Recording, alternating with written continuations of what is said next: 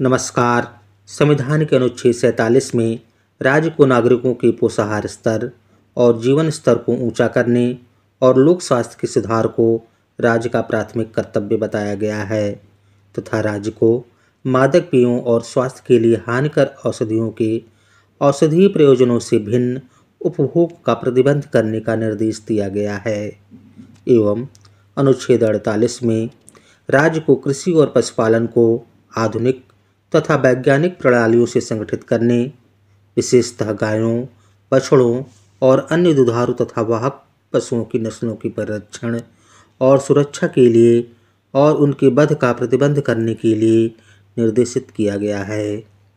तथा अनुच्छेद अड़तालीस का में राज्य को देश के पर्यावरण के संरक्षण तथा संवर्धन एवं वन तथा वन्य जीवों की रक्षा का प्रयास करने के लिए निर्देश दिया गया है। जय हिंद जय भारत।